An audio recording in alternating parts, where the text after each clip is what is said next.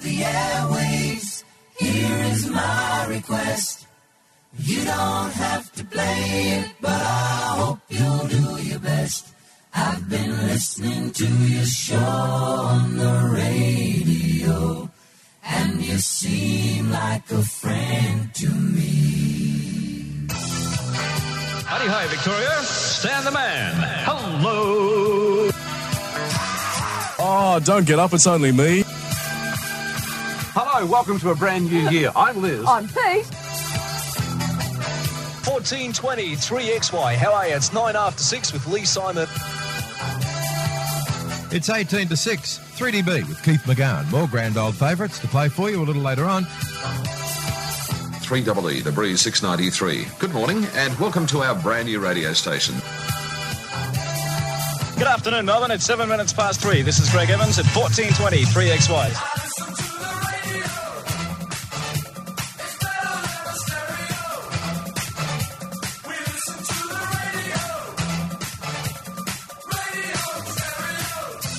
Well, hi and welcome once again to Pilots of the Airwaves. It is our 40 minutes or so where we get to talk to the people behind the voices who were friends to a whole generation.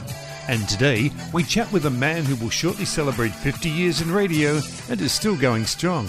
Tim Webster anchored TV news bulletins, reported on sport, survived the rigours of talkback radio hosting, and of course, was one of the best known music jocks, especially in the Sydney market, through the 70s and 80s, and is still doing it now.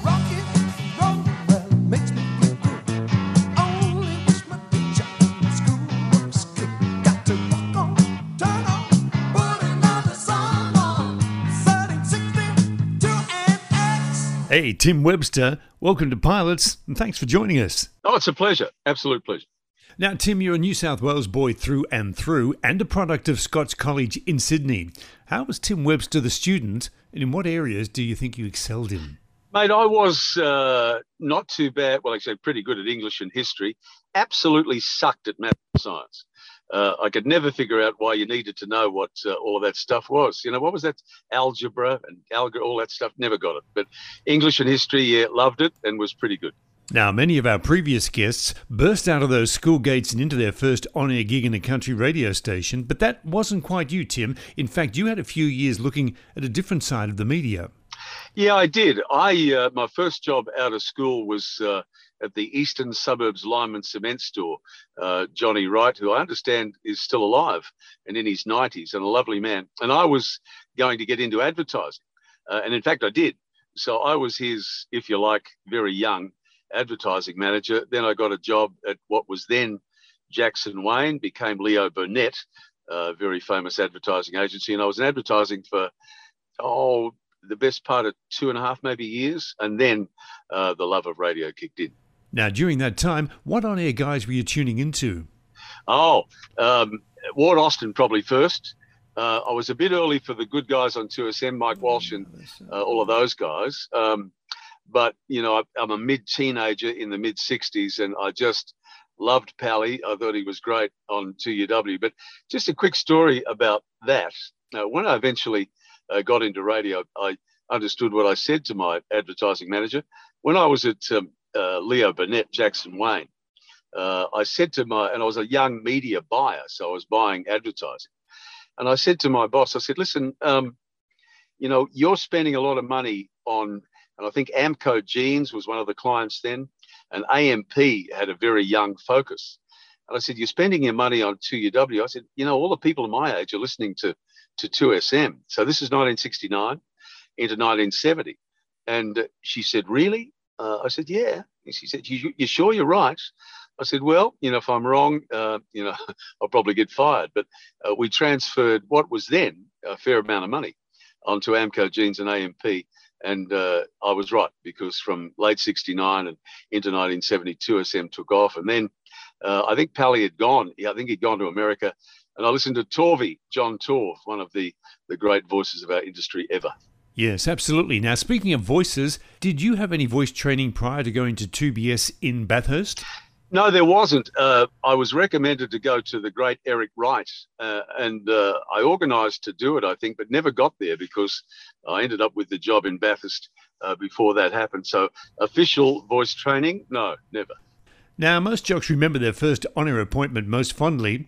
What are some of those lasting memories that you have regarding your time in Bathurst? well, it's actually very funny, mate. I, I arrived a boy from Bondi uh, at Bathurst uh, on the train late at night. And uh, I turned up, well, when I say late at night, it was, wasn't that late, but remember it's Bathurst. It was about 10 o'clock, I think.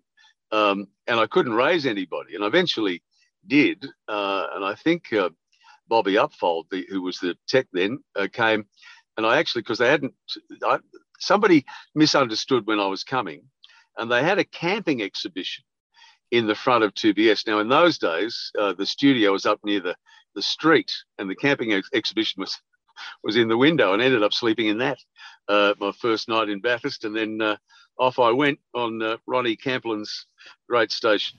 So, moving on from Bathurst, there was time spent in Muswellbrook and 2NX in Newcastle, both excellent breeding grounds where many of the great names in Australian broadcasting, especially in Sydney, cut their radio teeth. So, who were some of the jocks who you shared the roster with at those two places? Well, 2NM in Muswellbrook, Barry Chapman, who went on to become one of the great programmers. Barry was there with me. Uh, at 2NX, well, there's a you know a guy called Andy Simpson who's an absolute legend in Newcastle. So that was when I got there early. But I went back to 2NX in the late 70s uh, after you know mishaps at 87 2GB and all of that drama. Oh, and worked with Gary Soprane uh, and Jim Pike, uh, with Hans Torv. Uh, some of the great names, you're right, came out of Newcastle.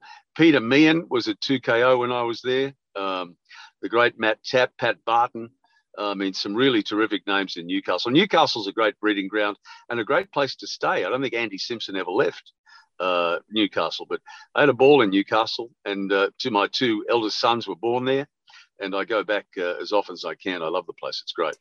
Now, of course, another claim to fame of the stations was that they were part of the Catholic Broadcasting Company. Now, from an on air point of view, was there ever any feeling that a group as powerful as the Catholic Church was in the background looking over your shoulder or exerting any pressure at all?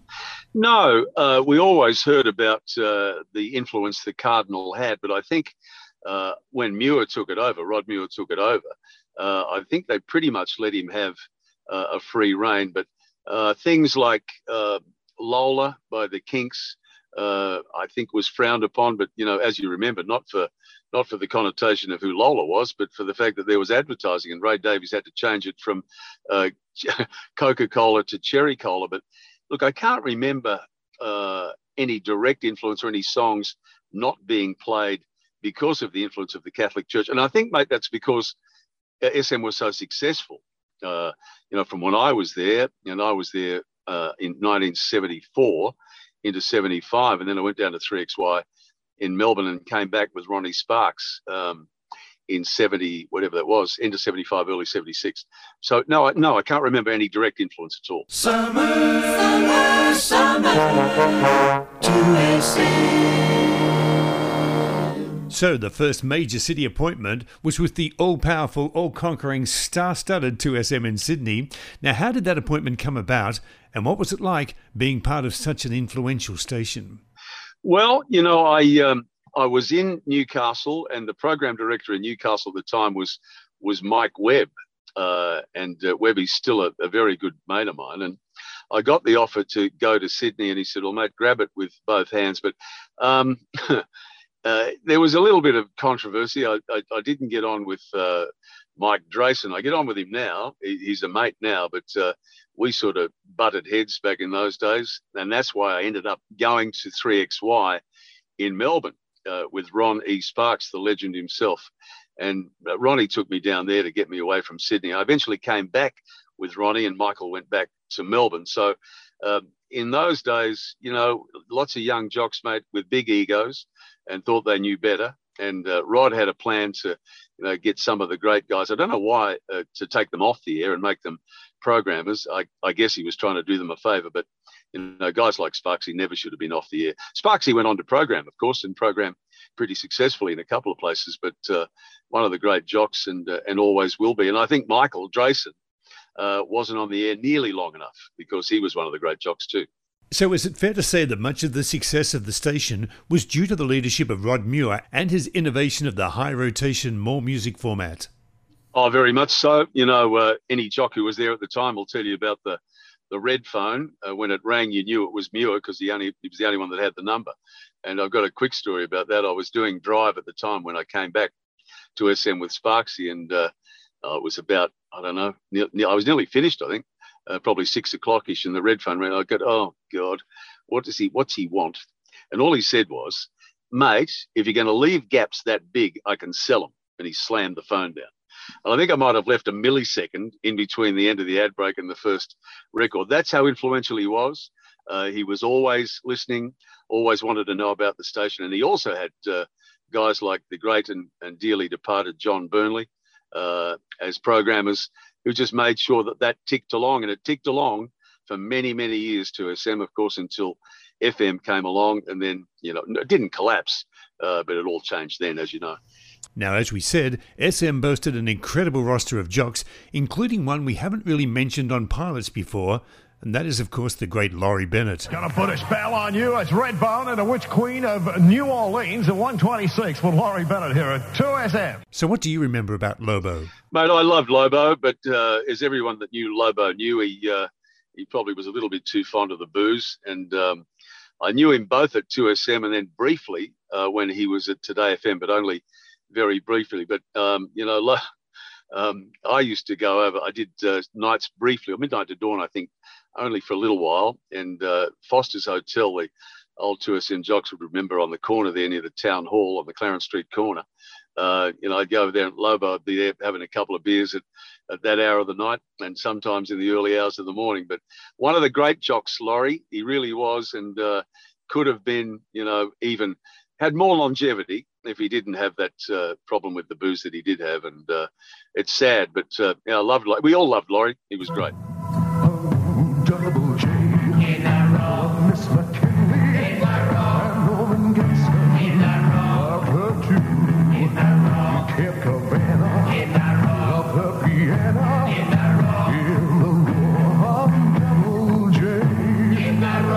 So, you move on from 2SM to 2JJ. Was that from the station's inception, or were they up and running when you arrived? No, they're up and running, but they hadn't been up and running for long. Uh, they were the days of uh, Marius Webb when he was uh, programming uh, Double J.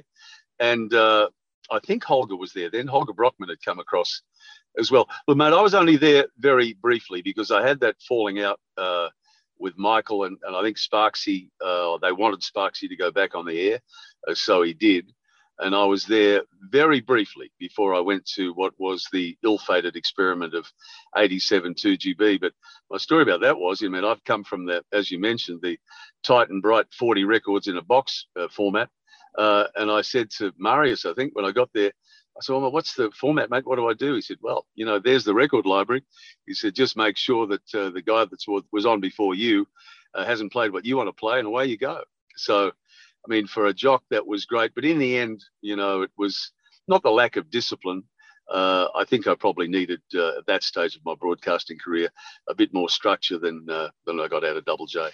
So, how confident was the station at the time that they could lure a fair percentage of their target audience away from the big guns? Yeah, they were, and uh, you know, remember that's the the precursor to FM, which was what uh, four years later. And uh, at 2GB, by the way, I mean, we played the sort of music there. That was too much for the for the old people who ran 2GB. They couldn't cope with what we were doing there, and they went back to a talk format, and that was only six months too. But you know, we were playing, you know, Linda Ronstadt, Van Morrison, the Eagles, Doobie Brothers, uh, all of that music that eventually became a staple of FM, and we were playing it four years earlier than them. So it was innovative in a way, but uh, I think probably ill-timed. Another move on the horizon, and this time it was to 2GB, where you worked with another one of those larger than life characters in Malcolm T. Elliott. Yeah, yes, I did with Malcolm. Uh, that was Paul Thompson, of course, and a lovely bloke called Vince Lovegrove uh, and Barry Bissell. I mean, all of those legends of the industry. But Malcolm, uh, one of the, the greatest talents in the history of the business, I think. But Malcolm's problem, or one of Malcolm's problem, was the fact that he really could be, and I don't think I'm telling stories out of school, a bit hard to deal with. Uh, at one stage, he threatened to move his whole uh, office into the lift because they hadn't given him a desk or a phone or something uh, at GB. But oh, look, he was a character, and I got on great with him. I mean, he was funny, he was fun, uh, but gee, he was volatile. But uh, what a talent Malcolm was. You mentioned a great name there. Now, there were moves back to Newcastle and 2UW. However, the FM revolution was slowly taking shape with Triple M in Sydney leading the charge. Now, you were part of the original roster with names such as Pete Rudder, Tony Hartney, Bob Hughes, etc. How exciting was it to be introducing a whole new concept of broadcasting to a radio audience? And what were some of the earlier challenges from your point of view? Oh, mate, it was so very exciting. I, I can't tell you. I remember us sitting uh, on the boardroom floor. And I don't think there was the famous boardroom that got cut in half with the chainsaw then. I don't think that was there. Uh, and we were drinking, you know, VB and eating pizza and getting ready. And I remember the techs sending the signal up the stick and sending so much power. We were getting calls from Coffs Harbour and people saying, wow, what is this? Um, and we all got to turn uh, to have a test, if you like, before we actually switched the thing on for real. And Muir went on the air, and I forget what he played. And and I said, well, he said, yeah, you play anything. Doesn't matter what you play. And uh, I'll remember it forever. I played uh, Eric Clapton's Blues Power off a Live in Japan album, and away we went. And mate, so exciting, mate, to just hear all of that music we'd all loved for all of those years in such a crystal clear stereo. And the challenge was, I suppose, uh, to get people to to know that we were there and uh, and appreciate what we were doing. And uh, I wasn't there very long, to be honest with you. I, you're right. Uh, yeah, Pete Rudder, who's still a mate, Tony Hartney. I love Tony. He's back in in WA. Peter Sinclair, who was our music director, and uh, a lovely fellow called Noel Miller. And Bob, uh, again, another of our dear departed friends from the industry, mate. We've lost too many. I love Bobby and used to catch up with him for a coffee very often. Uh, and we'd reminisce about that. And God, when I think it's 42 years ago, I can almost not believe it, but uh, so very exciting, mate. Really was. Now, it's widely acknowledged that Eon FM in Melbourne took a while to establish a sound and a playlist that would win a sizable audience from the AMers. How did Triple M fare in this regard?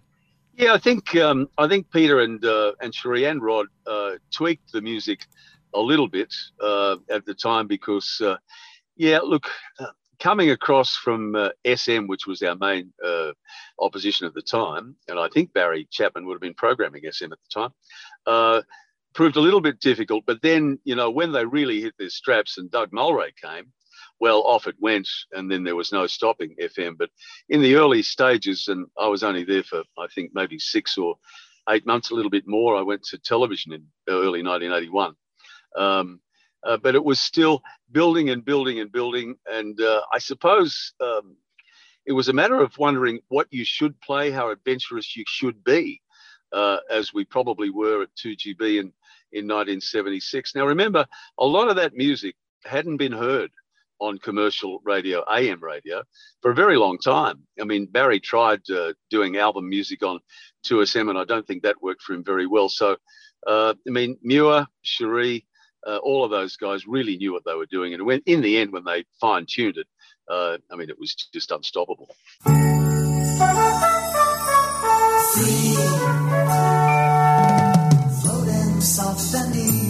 You and me.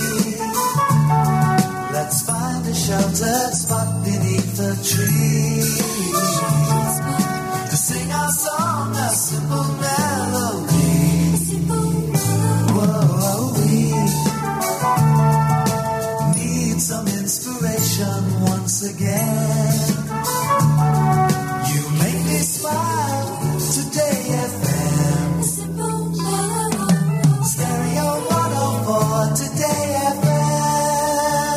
of course, the other main player in the Sydney marketplace was, of course, Today FM, where you eventually crossed over in the 80s. How or why did that move come about? Well, I'd, I'd gone to television and uh, started uh, reading news on Good Morning Australia. And, uh, I, and I have to say, when I went to uh, television, uh, Muir said to me, Oh, mate, uh, you'd be mad if you didn't do that. It's a national television program. Uh, we'll miss you. And, you know, if it doesn't work out for you, please give me a ring and we'll see if we can fit you back in. But that never happened. But then Cherie went to, to Today FM and she rang me and she said, Oh, why don't you come over? I said, Well, you know, sweetie, am I going to do that? I mean, uh, with television, well, you know, we're, uh, we're automating. And that original automated gear was, um, well, it could be a bit problematic. I mean, you had big reel to reel tapes that you put time calls on with a pulse, and this mad, maniacal cart machine thing that ran around behind the cart decks and picked them out and put them in machines, and, and you automated the whole lot. But in the end, um, it fit in with what I was doing, and I did do uh, live uh, mornings, and then uh, I ended up doing Brecky for a little while, and a very successful program called Yesterday's Songs, which I did uh, early Sunday morning, 6 till 10 a.m. And that was the sort of music, you know, 60s and 70s that, uh, mate, I'm actually playing now on uh, Classic Hits 2CH. So, and that was massively successful show, that one, because people all of a sudden uh, were hearing all of those great old 60 songs in stereo. It's great. Now, diversification and longevity in the radio business go hand in hand in many cases, and for you it was sport and also holding down a position of permanent fill in for the great John Laws on 2UE. Now, in that 2UE position, how did you compare your style to the great man, and did you feel an obligation to imitate him to appeal to the audience that he'd built up? Uh, not imitate him, but I certainly did the program the way Lawsy did it. I did a uh, an intro like he would have done. But you know, interestingly, um, as soon as I came over there, and I came over from 2GB. I mean, I've got to thank Chris Smith, who was programming 2GB at the time, for asking me to come over uh, and fill in for Hadley for Ray uh, when he went away to the Athens Olympics. And uh, that was really when I came back to radio on any full-time basis. I'd been dabbling around in the in the 80s and, and 90s. Well, not in the 80s. In, in the 80s, I did quite a bit uh, in the 80s. In, in, the 90s, not so much. So I thank him for it. And then I was asked to come to UE to be Lawsy's permanent replacement. And uh, virtually the day I arrived, he got very ill and uh, was away for a couple of months. So uh, I had a, a, long run at it. And uh, uh, to blow my own trumpet a bit, I, we, we, rated really well in that period. And I remember him saying in the newspaper, "You look at Timmy go. He's uh, actually rated better than me."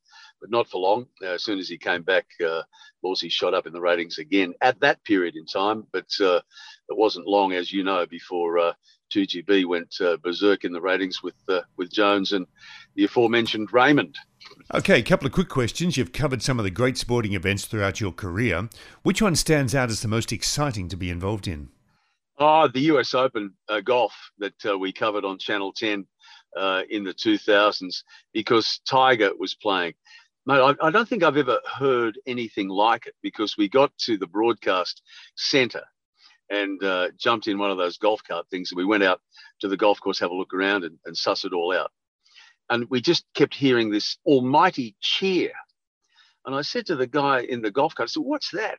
He said, Well, whenever you hear that, head out there, that's where Tiger will be. And I went, Whoa, you know, Tiger didn't win that US Open, but uh, uh, just to be there with him. And I went around, Peter Lonard, the great Australian golfer, was playing in that uh, US Open as well. That's when he was on the US Tour and, and playing really well. And uh, to be there at that golf tournament was just absolutely tremendous. But mate, I you know covered uh, I think about 12 or 13 Melbourne Cups and golf tournaments here, uh, but uh, covering that US Open in America, yeah, that was an experience and a half. Now, to be host of Sports Tonight on television for 11 years, do you actually need to excel in a sport yourself? And if so, what was it? Uh, I don't think I excelled in any sport, really. I, I love rugby league. I, I started playing uh, in the when it was uh, decided by weight uh, not by age, in the under five stone sevens, and I probably was five or six. So I love rugby. Look, I was a reasonable player. I got uh, asked to to try out for Jersey Flegg, uh, but I was too old by a couple of months and couldn't uh, try out. And then uh, I actually got quite badly injured and uh, didn't play for a whole year. And then got into radio. I played rugby league in Bathurst and I played in Muswellbrook, and I ruined my knee in Muswellbrook and. And never played again. But oh, mate, I was a reasonable golfer uh, reasonable, mid-teens handicapper, but as far as excel in a particular sport, no. Uh, I mean, I just love sport, particularly rugby league and golf, for that matter. Okay, time to give away a couple of news anchors' secrets. Do you ever wear shorts and thongs under the desk when you're presenting the news? Oh yeah, Absolutely. Uh, I'm sure Billy Woods won't mind me telling you this, but uh, for a G up, I think it was for a Christmas party, one of those goof tapes, uh, we put Billy in, in, fishnet stockings and high heels and took a shot of that from under the desk. well, and there's actually a very famous shot of me. You've just reminded me, and it was terribly, terribly funny. But uh, our news director didn't think so at the time. Oh yeah, it could sometimes, with all the lights, get very hot in the studio. So this night, reading news with Kate uh, Lee, um, and uh, was I doing sport? No, I was reading news with Lee, and I think Graham McNeese and my mate the Shadow was doing sport. And the director decided he'd take this long pull-out shot uh, at the end of the news. Uh, and we thought we were off camera, but we weren't. And I stood up and had the daggiest pair of paint-stained Eastern Suburbs football shorts you've ever seen on. And uh, I think there was a there was a goof tape of that for many years. If it's still around, I don't know. But we thought it was funny. The boss didn't. Okay, total change of tact. What was the most memorable thing about the 2003 Logie Awards? Well, the most memorable thing about that was, uh, God, if it, if it had bitten Sandra Sully, uh, I think uh, Steve Irwin would have been in more trouble. Well, Eddie McGuire, for those who don't know, and Steve Irwin, the late and great, uh, did this little gag. And Eddie at the lectern brought out like one of those silly rubber snakes. And Steve Irwin said something like, Oh, that's not a snake. This is a snake. And he pulled out this, I don't know, three or four meter, but that's what it seemed like to me. Uh, I think it was a diamond pipe and he lost control of it and uh, it flicked off the stage and yeah, it bit me on the leg, uh, on the thigh. And, and Sandra Sully was sitting next to me. I thought, God, in a lovely skirt, if it had bitten her, we'd be in trouble. But mate, all I can tell you about that was, um, you know, Steve and Channel Nine apologised profusely. And it was all good, but I had a fairly significant bruise, and after well. You know, a few crown lagers after the award ceremony at the uh, drinks afterwards, I, I did uh, show a few people my bruise which I probably shouldn't have. But hey, it was the Logies, and we used to do that then. probably frowned on now. Yeah, I think they refer to that these days as Logie's folklore there, Tim. Hey, listen, we haven't actually touched on uh, 2CH and some of the great work you're doing there at the moment. And you started off there with some of the best in the business under the guidance of Cherie Romaro and working next to one of the absolute legends of the business in Bob Rogers. What can you tell us about Cherie and about Bob? Yeah, Bob was so supportive, mate. He really was um, when I arrived there because, uh, look, um, you know, people who know Bob, he just loves what he does. I don't think I've ever seen anyone uh, more meticulous, even, and he was in his 90s. I think he turns 95 this year, hmm. uh, Bob Rogers. So, you know, bless his heart. And uh, he was, every time I saw him, I'd say, Bobby, how are you? He said, Oh, Timmy, I, I don't think I can do this much longer and in the end he, he couldn't and uh, you know i took over for him originally uh, in mornings and i did afternoons as well and uh, he made a point of when he came in uh, to do his show on saturday of uh, coming in to say you know thank you and, and you're doing a great job incredibly supportive well cherie um, I first met Cherie uh, back in the 70s when she was a young music director at 2SM. Now, I can't remember the sequence of that, but when I got to 2SM in 75, uh, John Brennan, again, the late and the great, was the music director then before he became so successful at UE and GB. Um, and Cherie was around then, but she was the one uh, who made the phone call uh, to get me to come to Triple M and the one who made the phone call to get me to come to Today FM and to come to 2CH. She's always been a great supporter. Um, of me, and uh, I'm very appreciative of that. Now, again, I don't know of uh, anyone in the business more meticulous, more attention to detail, who cares literally about everything, every song that's played, every ad that's on, every promo that's on, uh, the way it's structured. Uh, the way the whole thing is put to air, uh, and she cares. I think if if I could say one thing, and I could probably say many about Cherie, that she cares. Now, she really cares about our business, and uh, that's why she's been around as long as she has been. Yeah, Cherie seemed to have the Midas touch wherever she went, but uh, she was also a pretty hard taskmaster too, wasn't she? Oh yeah, she's very hard on the team. If she doesn't like something, she'll soon tell you. Uh, but the team she put together, and you know, unfortunately, the team's broken up now. I mean, great uh, communicators and disc jockeys that uh, you know your audience has probably known and and uh, listened to for a long time. Me, Trevor Sinclair, Chris Kearns, uh, you know, Dano. Um, that was the original team put together, and um, and she just had faith in everybody and uh, knew we, that we knew the music, and that's what she needs for a station like, well, her most recent one, which was 2CH. You know, we needed to know the music, we needed to understand it, we needed to communicate it to our listeners because, you know, as you know, mate, the music, the listeners that love music can't be fooled. They love it, and if you don't know it, uh, they'll soon let you know too. Finally, Tim, disc jockey, news anchor, talkback host, news presenter. Where does your passion really lie?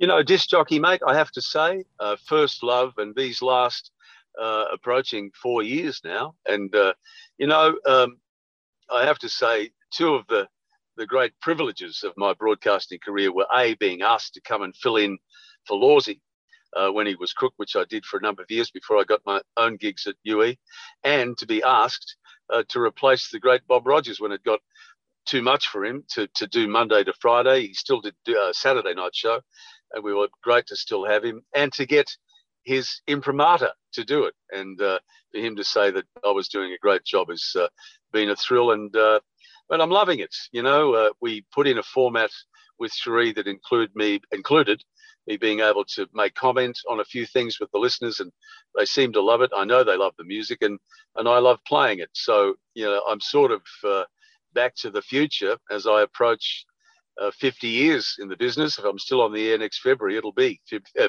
years. More music, more music 2SM. Okay, Tim, time now to ask a dozen or so questions that we ask all our guests here on Pilots of the Airwaves. First one is Where were you when you heard that John Lennon had died?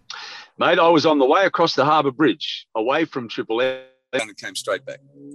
Uh, I just was shaking my head in disbelief that this could possibly have happened. Um, and I just went back to the radio station. I think just about everybody did, just to see what we could do if there's anything that we could contribute anything that we could you know uh, just be there i think mate was the thing to just quite you know understand it wrap your head around the fact that somebody had shot john lennon i mean how could that possibly be i mean that's uh, at the end of this year that's 42 years ago and i still remember it vividly can you recall the last concert ticket you paid for Oh, I, my wife would love this if she was listening. Um, the last one I paid for, and I paid out the big bucks, was for the history of the Eagles tour at the winery in the Hunter Valley. And where was that? Hope Estate. And I tell you what it was. It was the full box and dice. I mean, uh, anyone who knows me knows how much I love the Eagles. It was the whole package. So you arrived, you know, drinks before lunch, a beautiful lunch, and then wandered down. I think we we're about four rows from the front uh, watched the, the half first half of the Eagles. They took a break, came back, had some more drinks, went back for the end of the show. And my wife and I had one of the nicest afternoons we've ever had in our lives there. I can't even tell you how much it was. It was a fair few dollars, but worth every single cent. Is there a concert act you regret never seeing? Um, I regret never seeing, well, he never came. Uh, Jimi Hendrix. I would have loved to have seen Jimi Hendrix live. I saw Led Zeppelin in 1972. I'll never forget that as long as I live. I saw Paul McCartney in Wings in 76 and went backstage to have a chat to him, which uh, was an interview played on 2SM. Didn't see the Beatles. Mum wouldn't let me go. Uh, but the other act that I wish I'd seen, and he never came to Australia because I think the story went uh, that because the concerts were great, I'm told, that he just didn't like to travel was Bob Seger and the Silver Bullet Band. But uh, oh, mate, I saw Little Feat in Sydney, the Doobies, uh, the Eagles the first time, the Eagles at Hope Estate, the Eagles again, uh, and I've seen so Paul Simon, the Graceland tour. Uh, many, many great. I'm hard to keep away from a concert if uh, it's somebody that I love, but uh, I think we all would have loved to have seen Hendrix live. Tim, is there a word you had most trouble pronouncing on air? um, well, you know, I nearly got caught, mate. I nearly got caught. And on Facebook, I um, I call myself Captain Curmudgeon, and I do worry about mangling of the language these days. Uh, but I nearly got caught with Canowindra when I was in Bathurst, and I saw it. And in those days, uh, I was doing nights when I first arrived, and I think we might have even done it in other shifts. We used to do a little rip and read bit of news uh, at 2BS uh, for you know 90 seconds or two minutes, and we got it out of the newspaper usually, and uh, and wrote our own. And I saw it, and I just had a little thought in the back of my. Bear in mind, I'm a kid from Bondi. What do I know? And I'm a kid, and I looked at it. I said, "Can a Windra?" And uh, my mate said, um, Graham Hasler, who went on to become a, a, news presenter and a very good one, said, No, mate, no, no, no, no, don't make that mistake. You'll be in trouble. It's Canowindra. So that one nearly. That's exact. But I tell you the one that um, um, the, the mistakes made. I must say, I, I, pride myself on not getting too much wrong. I can't even say it the way people uh, like George W. Bush used to say nuclear. What about that one? People who can't say nuclear. There's so many. and it's such an awful word, too. Ever an incident on air that had you thinking you might get those don't come Monday orders? Yes, my uh, career nearly finished before it began. This is a famous story of mine. I uh, I was at 2BS and I'd only been there a couple of months, and I must have still been doing nights, uh, which is what I started out doing when I first got there. And uh, I you had to in those days. There was like an old telephone dialer, and you had to turn Mudgee off because Ron at those days he was simulcasting uh, and Bathurst at the same time. But uh, I kept going and Mudgee had to be dialed off at a particular time. I think it might have been midnight, I think, uh, but I forgot. And then uh, I went off the air in Bathurst as well and decided to have a little party in the studio with a couple of the local nurses. And we're having a lovely time until that wonderful Bob Opfold came tearing through the front door of 2BS. And remember those old uh, dressing gowns, gowns that looked like a quilt with a cord around the middle? And he came flying through, waving his arms, saying, No, no, no, stop, stop, stop. Because I'm playing music and having a good time in the studio. And all of it was going to air in Mudgee.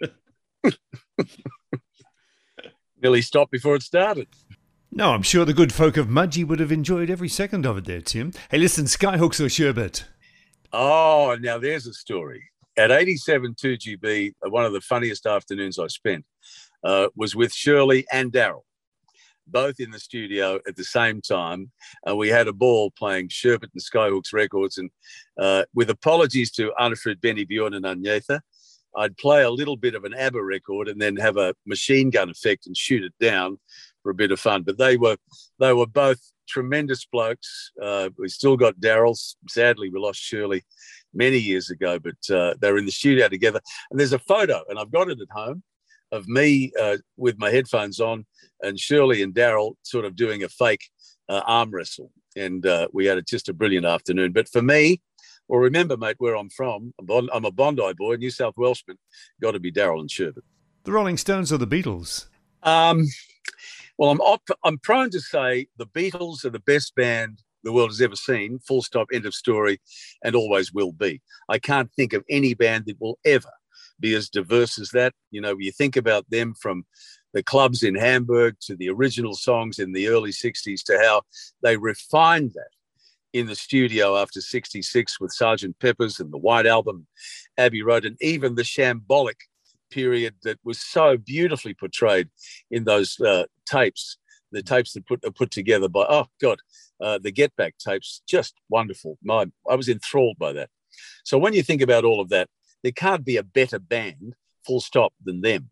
Having said that, uh, when you say the best rock and roll band in the world, got to be the Rolling Stones, no question. Tim, is there a most treasured piece of memorabilia that you hold on to from those good old radio days? I've got, um, and it's signed by, well, it's not early radio days, it's uh, what, 77, 78. Uh, and Willie Nelson came on tour to promote. Remember that Stardust album? Just a brilliant album of his. And uh, quick story about that: we uh, we had a press conference, and a very young journo uh, said to Willie, uh, and that, that, was huge. That album. Uh, well, Mr. Nelson, what's it like to be an overnight success?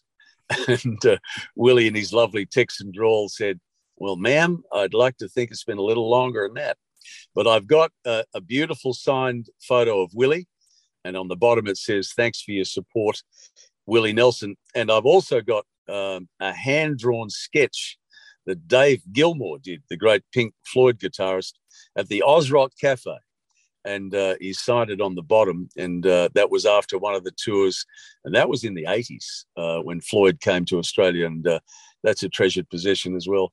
But I did have a, a taken it to the streets Doobie Brothers t shirt and I kept it for I don't know best part of twenty years, but eventually it fell apart. so yeah, got some lovely stuff. Can you recall the biggest news story that broke while you were on air? Oh, without a doubt, the tsunami uh, in uh, in Indonesia when I literally first started to fill in for Ray at 2GB in 2004, and uh, just a remarkable couple of weeks on the air for the for the news value of it, and uh, we crossed here, there, and everywhere.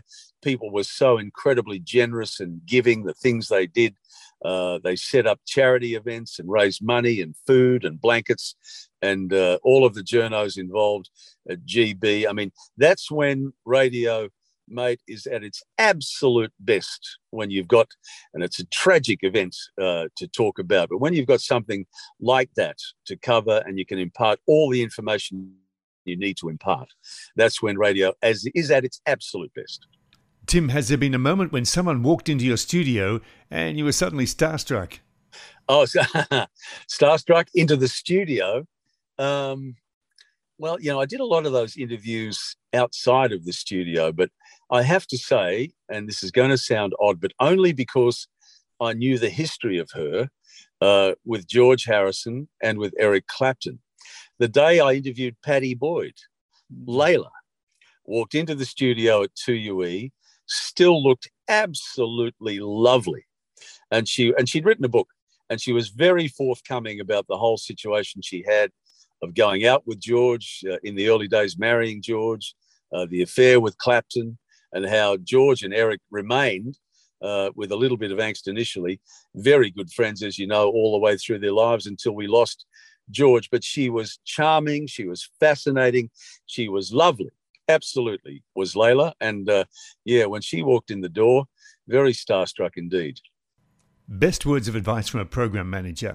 Uh, two uh, from John Burnley, uh, who, uh, but you know, there's a quick story. Uh, I used to hang around 2SM even when I was in advertising and look through the window. And uh, I remember Burnley on air. Uh, he was doing afternoons at the time, and he became the program director. And he was the one who sent out a demo tape for me and for Graham Hassler. Uh, he produced it and he sent it out, and I got an answer back from 2BS quite quickly uh, in 1973, and, and off I dashed, got out of advertising and went there. And all Burnley said to me was, just be yourself, mate. He said, don't put anything on, just don't try and bung it on, just be yourself. He said, uh, you've been blessed with a great voice anyway. Uh, and if you just, you know, be yourself, uh, be real, uh, that's all that's ever going to matter. And I like to think I've I've done that. And Cherie, if she ever imparted any advice, it was to you know keep it brief. Uh, by all means, have something to say, but don't be long-winded about saying it. And uh, I think I've developed that uh, with what I've been doing at CH for the last three years. And you know, it's it's play the music absolutely, but if you've got something to say, you know, you can say it in a minute. You don't have to say it in you know a minute and a half or two minutes. You can say it in fifty seconds. Uh, so the brevity of words, and if there's any advice you can impart to young broadcasters, it'd be that too. You know, don't be long-winded. Hey, finally, Tim, two albums that you'd consider to be the soundtrack of your teenage years. Soundtrack of my teenage years will have to be the first album I actually bought with my own money, which was with the Beatles, the one with the black cover. And look, I don't know that I could possibly think of a better album, really, than Abbey Road. Uh, that second side of Abbey Road is one of it's just musical genius, you know. And they were going through an incredibly tough time at the time. You wouldn't know it uh, from the music. Side two of Abbey Road is just so superb, and I listen to it every chance I get. Uh, if I could throw in another one, it'd be Get Your Yah Yahs Out, the Stones live at Madison Square Garden in 69. But uh, the first Beatles album I bought, and another one I can throw in is Rubber Soul. And, you know, I could almost put that second to Abbey Road. You know, people say, Sergeant Pepper's was the best album ever made, and the White Album after that. And Sergeant Pepper's was great, but uh, Rubber Soul for me was the album where they really became very fine musicians. And over the next four years, just honed that craft. As we said before, I, it's impossible for me to imagine there will ever be a better band than the Beatles ever. Yeah, love that Beatle bias. Hey, Tim, thanks so much for joining us today. As I said, a diverse career and, of course, a successful one, but the story is far from finished with the great work that you're currently doing on 2CH. Almost 50 years in the business. Thanks for being part of Pilots. Mate, it's an absolute pleasure. It's been fun. Thank you very much. Tim Webster on Pilots of the Airwaves.